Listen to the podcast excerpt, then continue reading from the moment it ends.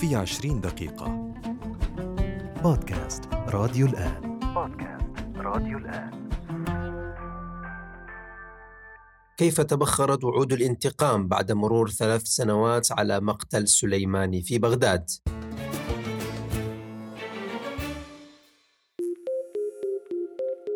في الذكرى الثالثة لحادثة مطار بغداد الدولي وقيام الولايات المتحدة الأمريكية بقتل الجنرال الإيراني قاسم سليماني والقيادي في الحشد الشعبي العراقي أبو مهدي المهندس على طريق المطار في العاصمة بغداد يتجدد اليوم تهديدات ووعود الفصائل المسلحة بالثأر والانتقام من الولايات المتحدة وإخراج القوات الأمريكية من العراق بسبب هذه العملية إلا أن الواقع يؤكد تبخر وانتهاء هذه الوعود وعجز الفصائل المسلحة عن تنفيذ وعودها واستهداف المصالح الأمريكية خوفا على الحكومة الجديدة التي تشكلت بدعم ومساندة من الإطار التنسيقي الذي يحتوي على كافة جماعات المقاومة والفصائل المسلحة والذي قد ينهار في حال الإقدام على خطوات تصعيدية من قبل الأطراف المسلحة الموالية لإيران.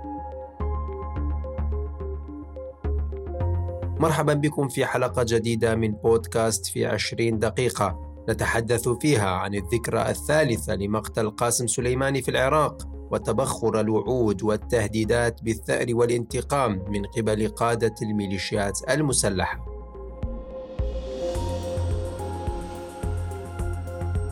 شكل مقتل قاسم سليماني قائد فيلق القدس الإيراني في الحرس الثوري صدمة كبيرة للجمهورية الإسلامية في إيران ووكلائها وحلفائها في المنطقة بالكامل حيث أسس سليماني الكثير من الفصائل والميليشيات وكان يقوم بالإشراف على عمل هذه الأطراف المسلحة وتوجيهها والتحكم بها بصورة سهلة وكان يشكل القطب الأبرز في النفوذ الخارجي الإيراني الذي فشل النظام الإيراني في ملء الفراغ الذي حدث بعد مقتله حتى اليوم. نتيجة لصعوبة وجود شخصيات قادرة على ضبط المشهد الخارجي كما كان يفعل سليماني.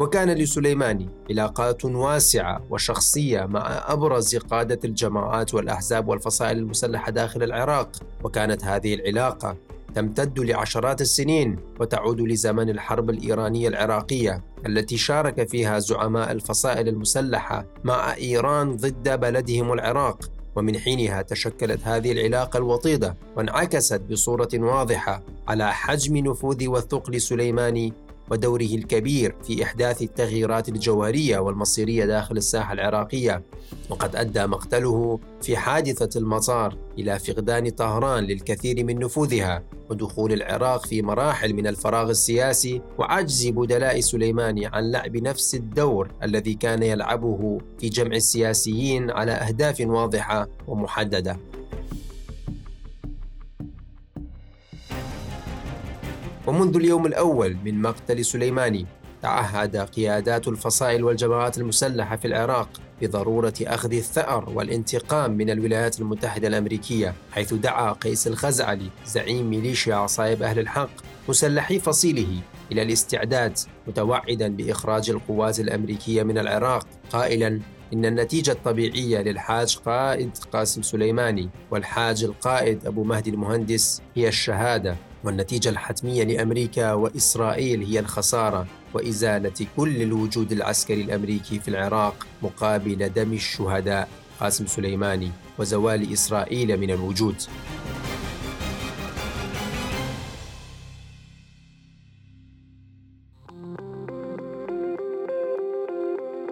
كما أكدت كتائب حزب الله العراقية أن حادثة مقتل سليماني وأبو المهدي المهندس بداية النهاية للوجود الأمريكي في العراق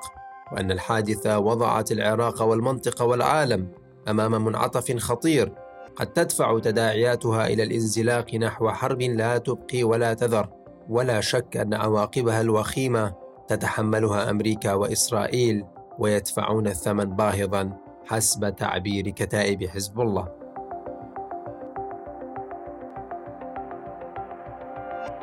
بينما وصف عضو المكتب السياسي لحركة النجباء العراقية فراس الياسر الجنرال قاسم سليماني بأيقونة محور المقاومة وأن كل المصالح الأمريكية تحت مرمى نيراننا وأن مقتل سليماني بمثابة إعلان حرب على جبهة المحور المقاوم بكل رقعته الجغرافية المبتندي من لبنان إلى سوريا إلى العراق إلى اليمن. وبعد عامين على مقتل سليماني أعلن الأمين العام لكتائب سيد الشهداء أبو آلاء الولائي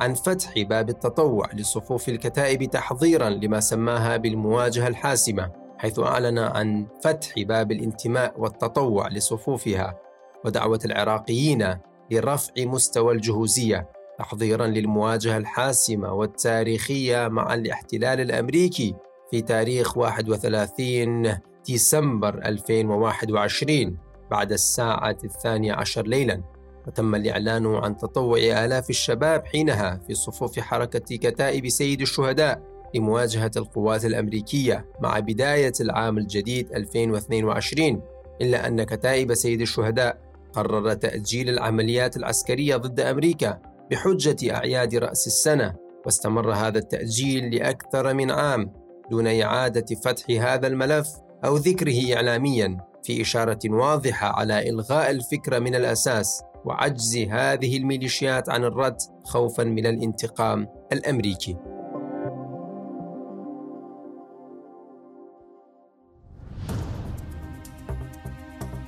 وتعمل إيران دائما على تذكير الميليشيات الموالية لها في العراق بأن سليماني قتل داخل الأراضي العراقية وبالتالي تدفع هذه الجهات إلى إحداث المشاكل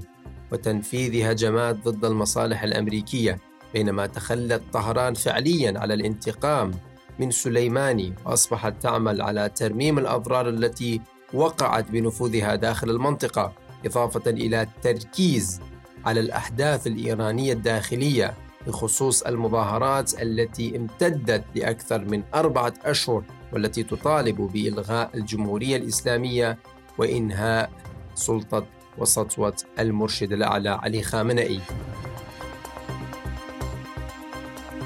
بعكس الأطراف العراقية التي لديها استعداد للقيام بخطوات تساهم في زعزعة الاستقرار في العراق والإضرار بسمعة البلاد وتخريب العلاقات الخارجية استجابة للرغبات الإيرانية المستمرة. وحول هذه النقطة نتحدث مع المحلل السياسي الأستاذ باسم الخزرجي ونسأله أولا بعد مرور ثلاثة أعوام على حادثة المطار ومقتل قاسم سليماني وأبو مهدي المهندس لماذا تبخرت وعود الانتقام والثأر من قبل قادة الفصائل المسلحة في العراق؟ يعني حقيقة قضية الانتقام من الولايات المتحدة التي نسمعها بين الحين والآخر من قبل بعض القيادات ورموز الفصائل المسلحة المحسوبة على المعسكر الإيراني هي قضية لا تتعدى كونها دعاية إعلامية بمعنى أن الانتقام من الولايات المتحده المتحدة يتطلب قوة ردع عسكرية وإمكانات وأسلحة ومعدات هي غير موجودة أصلا طبعا لدى الفصائل المسلحة. ما يجعل قضية الانتقام هي للاستهلاك الإعلامي وهي أيضا محاولة إضفاء صورة قوية لهذه الفصائل لأنها أصلا متآكلة من الداخل ولا تمتلك القدرة على اتخاذ القرار أي قرار استهداف المصالح أو مصالح الولايات المتحدة لأن القرار ببساطة يأتيها من طهران وهم يعلمون بأن الولايات المتحدة قادرة على استهداف رموز الفصائل في أي بقعة من الأرض. كما أن هذه الفصائل لا تمتلك إمكانات عسكرية تقابل بها الآلة العسكرية الأقوى في العالم. نحن نتحدث مثلا عن حاملة الطائرات يو إس إس نيميتز وهناك أيضا غواصات أمريكية عملاقة متواجدة في مياه الخليج العربي. نتحدث أيضا عن القاصفات ب 52 وغيرها من المعدات العملاقة والتي تجعل الحديث عن الانتقام هو حديث مضحك وغير دقيق وثمنه باهظ جدا.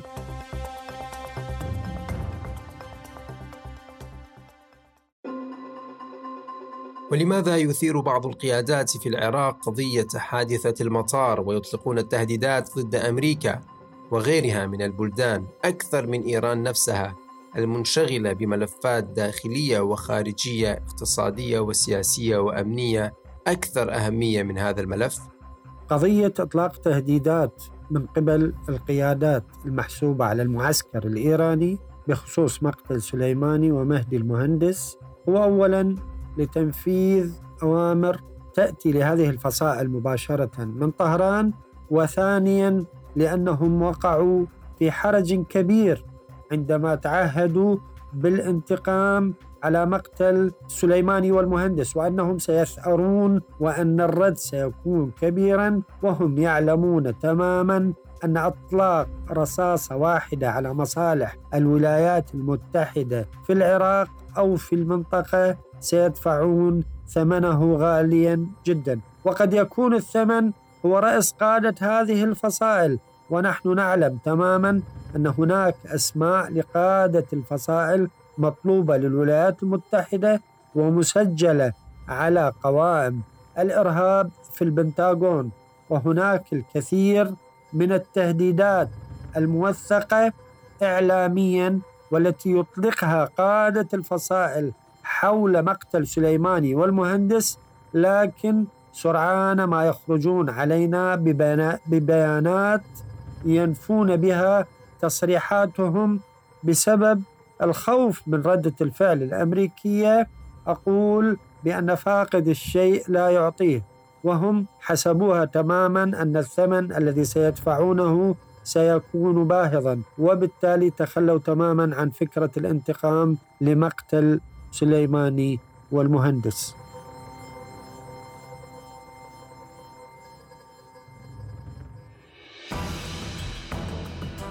وهل تستغل إيران وكلاءها داخل العراق لإثارة هذه القضية وإزعاج الولايات المتحدة الأمريكية لكسب نقاط قوة في صراعها مع أمريكا؟ والتأكيد على أن العراق ما زال ساحة لإرسال الرسائل الإيرانية؟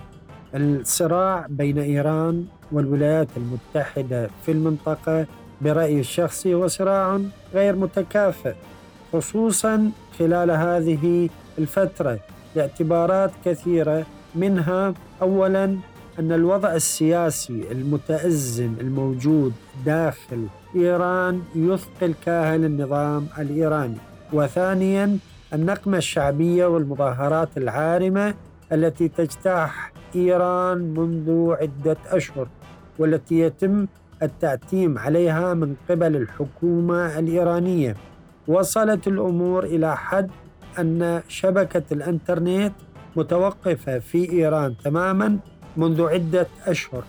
حتى لا يتم نقل القمع الوحشي الذي يتعرض له المتظاهرون وعلى عمليات الاعتقال العشوائية التي يقوم بها النظام آه، للناشطين والمتظاهرين. وصل الأمر أيضا حسب وسائل إعلام مؤكدة إلى تنفيذ حكم الإعدام بأعداد كثيرة من هؤلاء المتظاهرين ومنهم نساء. كما أن انهيار الاقتصاد الإيراني ووصول عملة إيران إلى الهاوية هو نتيجة طبيعية للعقوبات القاسية التي تفرضها الولايات المتحدة على إيران. وخلال هذه الأيام أيضا قامت الولايات المتحدة بفرض عقوبات اقتصادية على 16 مصرفا عراقيا هي أغلبها تعمل لمصلحة إيران ولمصلحة الحرس الثوري الإيراني. ومتهمة تماما بتهريب الأموال العراقية إلى طهران لمحاولة الالتفاف على العقوبات الأمريكية ولإنقاذ ما يمكن إنقاذه من تدهور الوضع المالي في إيران. كل هذه العوامل تؤكد أن الصراع بين إيران والولايات المتحدة صراع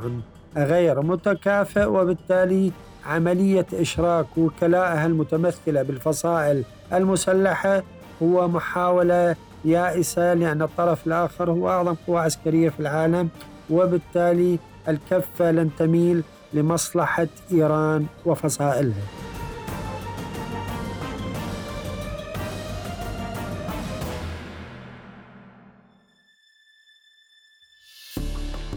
ولم يقتصر الأمر على تبخر التهديدات وعدم تنفيذ الوعود والتعهدات بالثأر وإخراج القوات الأمريكية من العراق من قبل الفصائل المسلحة والميليشيات الموالية لإيران بل وصل الأمر إلى حد إلغاء المسيرة المليونية السنوية التي كان من المزمع القيام بها في الثالث من يناير من هذا العام بالتزامن مع ذكرى مقتل سليماني. وقد أثار هذا الأمر أنصار الفصائل والميليشيات المسلحة الذين عبروا عن اعتراضهم في وسائل التواصل الاجتماعي ووجهوا انتقادات لقيادات الإطار التنسيقي وشعروا بالخذلان بسبب قرارات قادتهم الذين تخلوا عن أبرز الشعارات التي رفعوها خلال السنوات الماضية وخاصة في ظل حكومة مصطفى الكاظمي.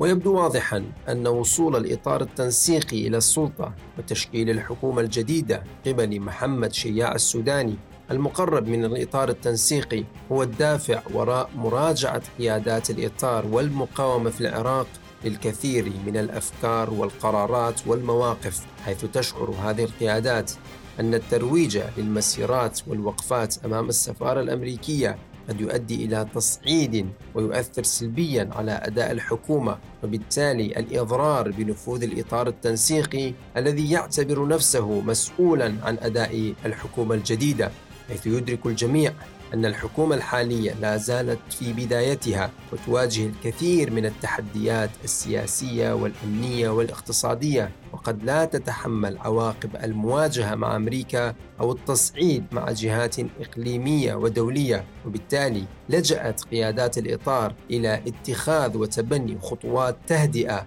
والسير باتجاه فتح علاقات متينة وودية مع الدول الإقليمية وكافة دول العالم لإعطاء صورة مختلفة عن الحكومة الجديدة وتصويرها كأنها حكومة محايدة مستقلة تركز على مصالح العراق والعراقيين بعيدا عن التأثيرات الإيرانية.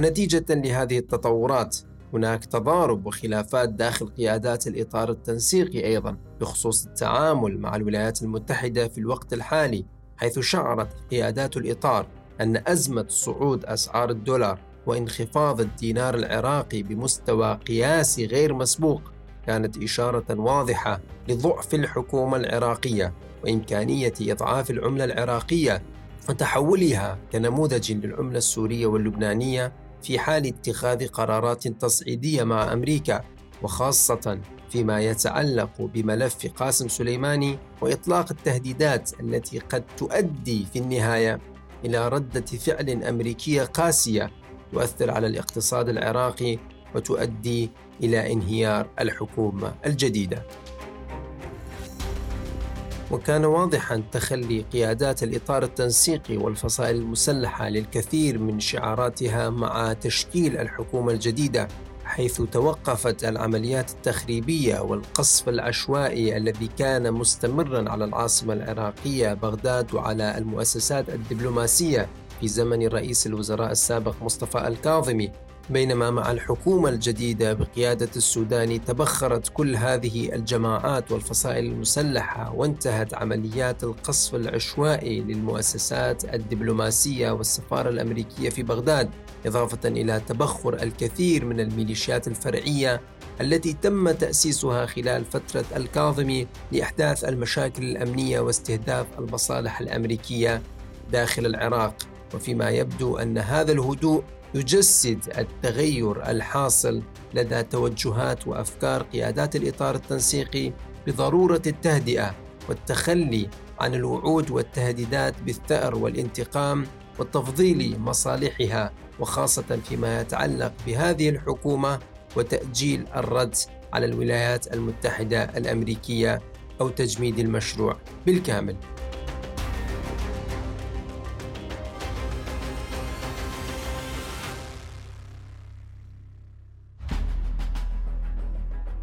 إلى هنا ننتهي من حلقة هذا الأسبوع من بودكاست في عشرين دقيقة. تحدثنا فيها عن أسباب وكيفية تبخر الوعود بالانتقام والثأر من دماء قاسم سليماني بعد مرور ثلاث سنوات على حادثة المطار. شكرا لكم لحسن الاستماع وإلى اللقاء في الحلقات القادمة.